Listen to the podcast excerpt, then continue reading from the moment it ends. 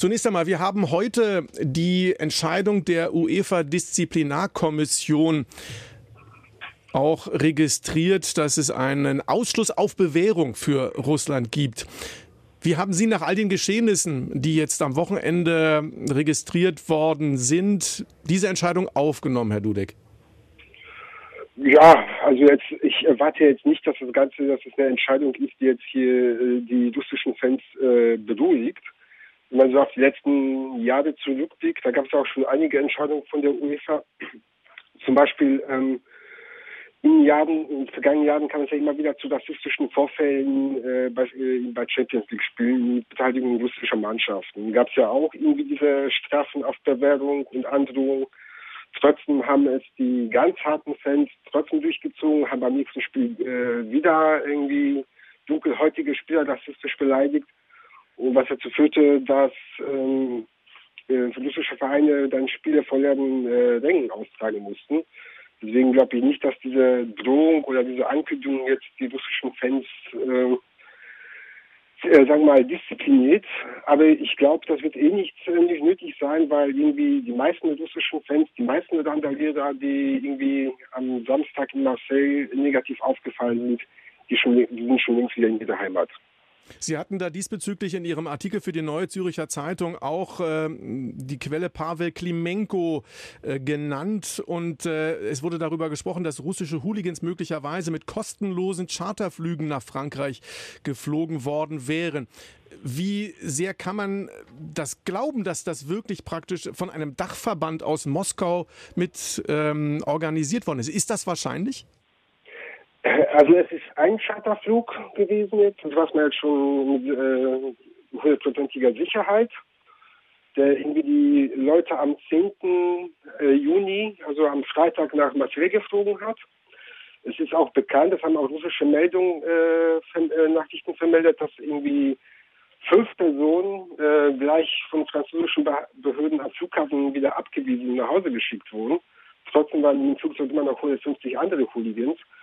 Und man muss es aber jetzt nicht so verstehen, dass jetzt der Dachverband der russischen äh, Fußballfans äh, das Ganze also bezahlt hat. Er hat das Ganze organisiert. Das auch dadurch, weil der Verband ja auch durch die Althooligans äh, sehr infiltriert ist.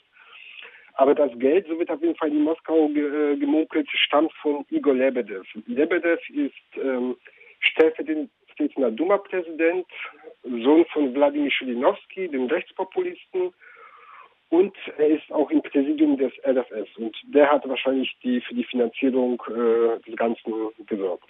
Woher er das Geld hat, wahrscheinlich hat er es nicht aus der eigenen Tasche, sondern hat er irgendwelche Sponsoren angehauen. Aber das sind halt die Gerüchte, die in Moskau zu hören sind. Wenn man das also mitverfolgt, Lebedev, der ja, wie Sie sagten, stellvertretender Parlamentspräsident ist, dazu auch noch Mitglied des Vorstandes des russischen Fußballverbandes. Das ist ja gruselig. Ja, es ist aber in Osteuropa jetzt, sagen wir mal, jetzt hier gang und gäbe. Also ich meine, äh, der russische Sportminister ist ja auch gleichzeitig äh, Verbandspräsident. Also deswegen ist das jetzt hier dort in der Region nichts Ungewöhnliches. In der Ukraine gibt es ähnliche äh, Verwicklungen. Da ist er halt irgendwie der russische Fußball, der ukrainische Fußballpräsident ist dann auch irgendwie ein Mann des Staatspräsidenten.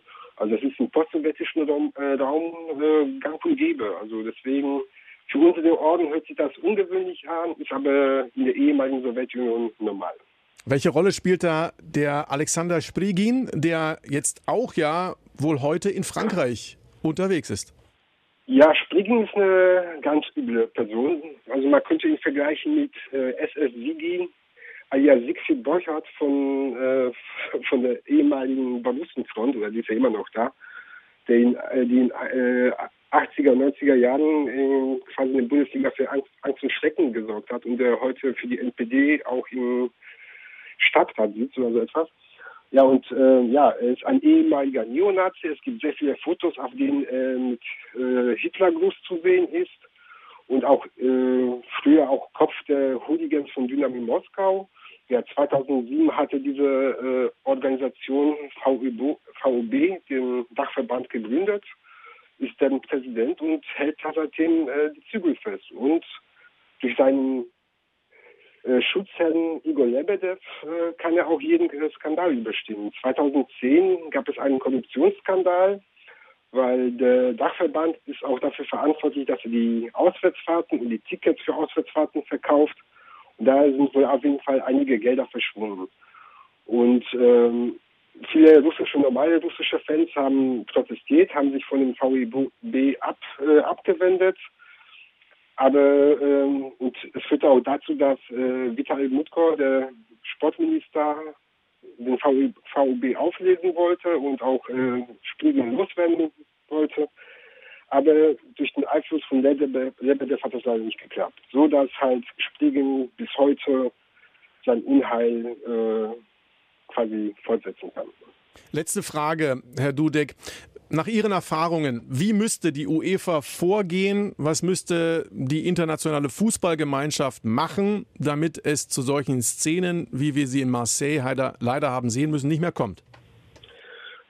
Also es ist nicht in erster Linie, man sagt mal die UEFA. Die UEFA äh, ist da vielleicht wirklich vielleicht nicht der ganz wichtige Ansprechpartner. Man sollte vielleicht dort ansetzen, woher immer die Krawallmacher kommen. Also sagen wir mal zum Beispiel Russland das ist ein gut organisierter und auch äh, wohlhabender Verband, aber da sitzen halt oft entscheidend die falschen Leute. Also was zum Beispiel überhaupt nicht in Russland so, äh, wird überhaupt vom Verband keine Sozialarbeit geleistet, also so wie hier, dass es über einen Verband einen Fanbeauftragten gibt, einen Ansprechpartner.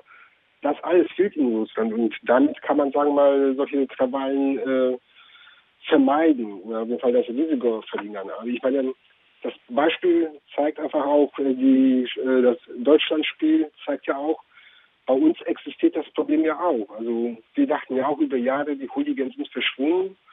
Und auf einmal tauchten sie auch wieder auf und äh, machten das Fest von 20.000 normalen Fans kaputt. Also deswegen, es sind einfach kleine Arbeiten, man muss mal vor Ort anfangen. Es ist auch sehr viel äh, Bildungsarbeit äh, notwendig. Und dann kann man das Ganze äh, ist das Ganze schon wirklich schon mal ein wichtiger Schritt gemacht werden, um solche Szenen zu vermeiden.